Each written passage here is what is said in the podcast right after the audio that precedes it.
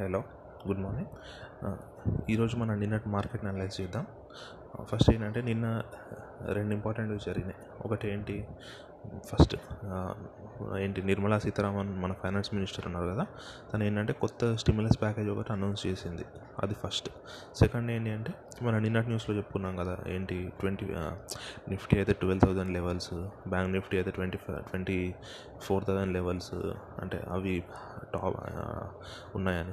So first దీని గురించి చెప్తాను. ఇప్పుడు నిన్న ఎలా ఓపెన్ అయింది మార్కెట్, ఇప్పుడు ఏంటంటే నిన్న మండే కాబట్టి సాటర్డే సండే మార్కెట్ లేదు.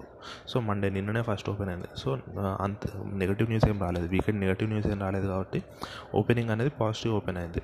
ఎంత, ఒక నియర్లీ 100 పాయింట్స్ పాజిటివ్ వరకు వెళ్ళి తర్వాత మళ్ళీ ఒక 70 పాయింట్స్ 80 పాయింట్స్ దగ్గర సెటిల్ అయిందన్నమాట. అంటే నిఫ్టీ మొన్న క్లోజింగ్ ఎంత ఉండే, 11,920 ఆ రేంజ్లో ఉండే. సో నిన్న ఓపెనింగ్ ఎలా ఓపెన్ అయింది, డైరెక్ట్ 12,000 ఓపెన్ అయిపోయింది. 12,000 దాటేసింది, 12,020 రూపీస్ ఏమో ఓపెన్ అయింది.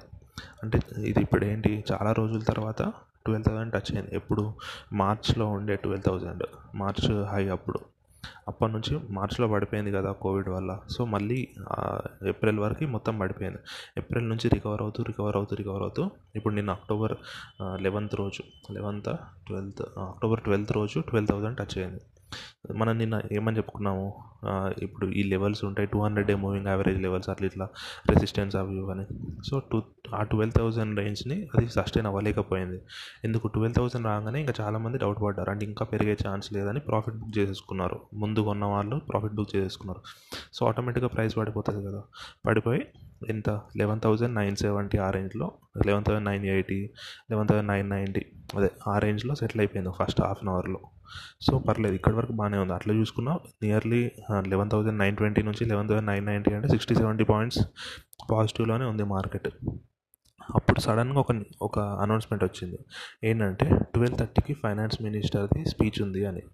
ఫైనాన్స్ మినిస్టర్ స్పీచ్ అంటే direct economic stimulus related speech, మధ్యాహ్నం కాన్ఫరెన్స్ ఉంది అని చెప్పారు.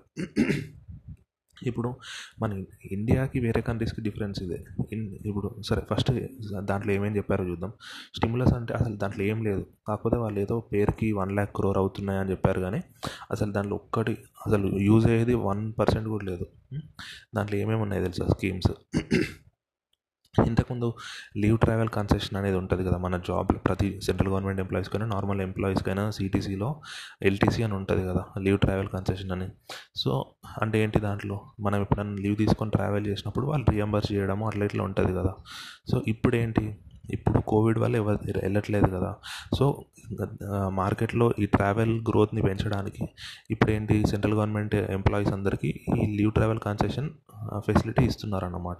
అంటే ఆల్రెడీ ఉన్నదే, లేనిదేం కాదు. కాకపోతే ఇంతకుముందు వేరే కొన్ని స్పెసిఫిక్గా ఉంటుండే కదా, ఇప్పుడు ఏంటి వాళ్ళ ఇంటికి వెళ్ళొచ్చు, అట్లా ఏవైనా చేయొచ్చు అన్నమాట. అట్లా ఇస్తున్నారు. దానికి 25,000 crore డిమాండ్ పెరుగుతుంది మార్కెట్లో అని చెప్పింది. కాకపోతే కండిషన్స్ ఎట్లా పెట్టారు తెలుసా, మీరు ట్రావెల్ చేస్తున్నారనుకోండి, ఎవరెవరి దగ్గర చేయొచ్చు, 12% GST కంటే ఎక్కువ కలెక్ట్ చేసే వాళ్ళే చేయొచ్చు. ఇప్పుడు హోటల్స్ స్టే అదంతా ఉంటుంది కదా ఎంతైనా. సో అట్లాంటివైనా 12% GST కంటే ఎక్కువ కలెక్ట్ చేసే వాళ్ళ దగ్గర ఉంటేనే ఈ LTC అనేది వర్తిస్తుంది అని చెప్తున్నారు. అంటే ఆలోచించండి, మన ఎక్కడన్నా స్టిమ్యులస్ ఇస్తున్నాము మార్కెట్లో ఎకనామీ రివైవ్ చేయడానికి అన్నప్పుడు ఇన్ని కండిషన్స్ ఎవరైనా పెడతారా? 12% GST వస్తుందంటే, అంటే ఆ 12% గవర్నమెంట్కి పోవాలనే కదా.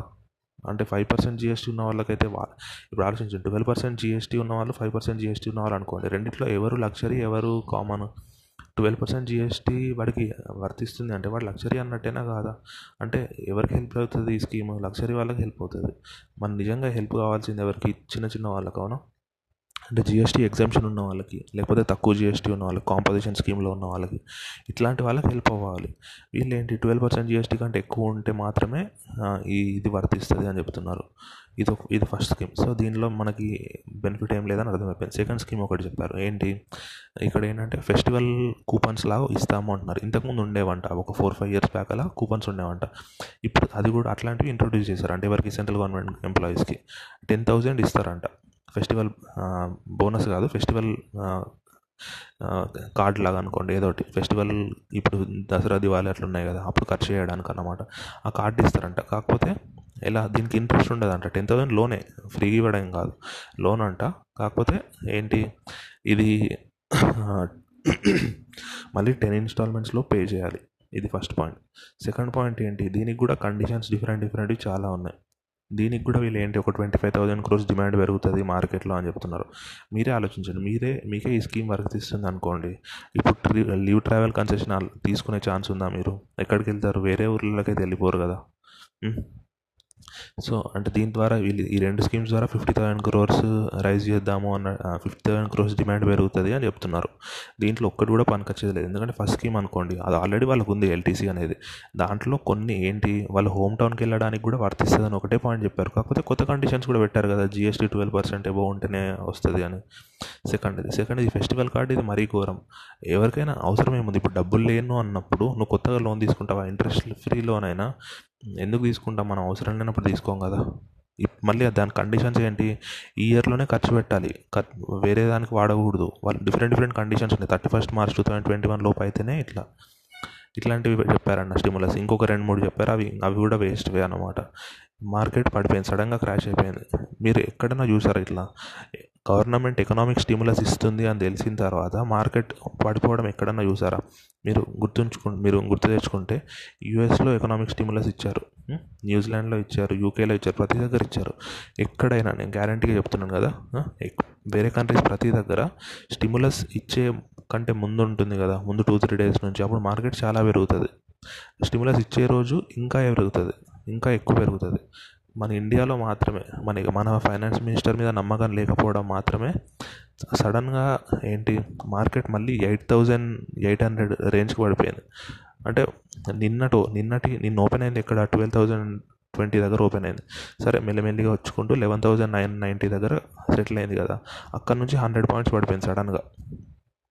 మీరు ఆలోచిస్తే అంటే వీళ్ళు ఇచ్చిన ప్యాకేజ్ అలా ఉందనే కదా అర్థమైంది. మామూలు వేరే కంట్రీస్ ప్రతి దగ్గరలో ఏదైనా స్టిములస్ అనౌన్స్ చేసినా, ఏదైనా ప్యాకేజ్ అనౌన్స్ చేసినా మార్కెట్లో ఒక ఎక్సైట్మెంట్ వల్ల ఇంకా పెరుగుతాయి. ఇక్కడ ఏంటి, మొత్తం మార్కెట్లో ఎక్సైట్మెంట్ కాదు, ఉన్నది మొత్తం పోయింది. ఈ లాస్ట్ 1 weekలో వచ్చిన గెయిన్స్ కూడా ఒక 100 points పడిపోయింది అట్లా. సో మార్కెట్ అట్లా తగ్గింది 100 points. మళ్ళీ ఏంటి, ఆ స్పీచ్ అయిపోయినాక ఒక 1-2 hours తర్వాత మెల్లిగా రీబౌండ్ అవ్వడం స్టార్ట్ అయింది. అంటే ఆ న్యూస్ వల్లనే నెగటివ్ అయింది 100. ఆ న్యూస్ అయిపోయిన తర్వాత ఏంటి, మళ్ళీ ఈరోజు విప్రో వాళ్ళవి రిజల్ట్స్ ఉన్నాయి. అలాగే నిన్న జియో టెలికాం సెక్టర్ వాళ్ళవి కొంచెం సబ్స్క్రైబర్స్ పెరిగారు అని న్యూస్ వచ్చింది.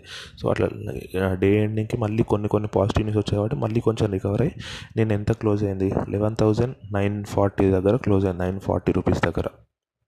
అంటే ₹16 పాజిటివ్లో క్లోజ్ అయింది ప్రీవియస్ డేకి, నిన్నటికి కంపేర్ చేసుకుంటే. యాక్చువల్గా నిన్న ఎకనామిక్ ప్యాకేజ్ ఈ స్టిములస్ ఇదంతా లేదనుకోండి, ఖచ్చితంగా 11,990 ఆ రేంజ్లోనే క్లోజ్ అయ్యేది, లేకపోతే 12,000 అట్లా. ఆ స్టిములస్ అనౌన్స్మెంట్ వల్ల, అది బాగాలేకపోవడం వల్ల మార్కెట్ మొన్నటి వరకు గెయిన్ చేసిన దాంట్లో కొంచెం నష్టపోయింది. అవునా? అట్లా మళ్ళీ వాళ్ళు ఇప్పుడు మొన్న RBI వాళ్ళు చెప్పినప్పుడు జస్ట్ 2 minutesలో క్లియర్గా చెప్పేశారు అంతా. ఈ ఫైనాన్స్ మినిస్టర్ వాళ్ళది ఎట్లా ఉంటుంది, నిర్మలా సీతారామన్ మోస్ట్ అంటే అసలు కేపబులే కాదు ఆమె ఫైనాన్స్ మినిస్టర్కి. సో అంటే ఏంటి, వాళ్ళ ఎక్స్ప్లెనేషన్ కూడా ఎట్లుంటుంది, మొత్తం ఎవరన్నా ఫస్ట్ ఈ ప్యాకేజ్ ఇట్లా క్లియర్గా అనౌన్స్ చేసి పాజిటివ్గా, తర్వాత రూల్స్ రెగ్యులేషన్స్ చెప్తారు కదా. వీళ్ళు ప్యాకేజ్ సరిగ్గా అనౌన్స్ చేయరు, రూల్స్ రెగ్యులేషన్స్ మాత్రం స్పెసిఫిక్గా చెప్తారు, ఇంకా కాంప్లికేట్ చేయడానికి. మార్కెట్కి ఎంత సింపుల్గా ఉంటే అంత ఇష్టము. ఫుల్ కాంప్లికేట్ చేశారనుకో, దాని అర్థం ఏంటి, ఇండైరెక్ట్గా దాంట్లో ఏం లేదనే కదా. ఏం లేకపోవడం వల్లనే అంత కాంప్లికేట్ చేస్తున్నారు అట్లా. సో నిన్నటి న్యూస్ అయితే అదన్నమాట. రేపు మళ్ళీ ఈరోజు కూడా ఇప్పుడు ఈ నెక్స్ట్ 1-2 months జాగ్రత్తగా గమనించాలి మార్కెట్ని. ఎందుకంటే US ఎలక్షన్స్ ఉన్నాయి మనకు. అట్లా మళ్ళీ మార్కెట్ ఏంటి, ఎకనామీ కూడా కొంచెం రివైవల్ స్టేజ్లోకి వచ్చే, ఇది లాస్ట్ క్వార్టర్ కదా, October, November, December. సో ఈ క్వార్టర్లో రివైవల్ స్టేజ్కి వచ్చే ఛాన్స్ ఉంది. అంటే మొత్తం రివైవ్ అవ్వడం కాదు, ఆ రివైవ్ అయ్యేదానికి స్టార్టింగ్ ఇక్కడ ఉంటుంది. సో అందుకే మనం మార్కెట్స్ని కానీ న్యూస్ని కానీ ఖచ్చితంగా గమనించాలి అట్లా. ఇదొకటి. అంత వెదర్ కూడా చేంజ్ అవుతుంది తెలుగు స్టేట్స్ మొత్తంలో. సో హెల్త్ అనేది జాగ్రత్తగా చూసుకోండి, ఏం టెన్షన్ పడకండి, ఏం ఆలోచించకుండా హెల్త్ జాగ్రత్త తీసుకొని, బయటకు వెళ్ళకుండా, ఎటు ఏం చేయకుండా. All the best. Thank you so much.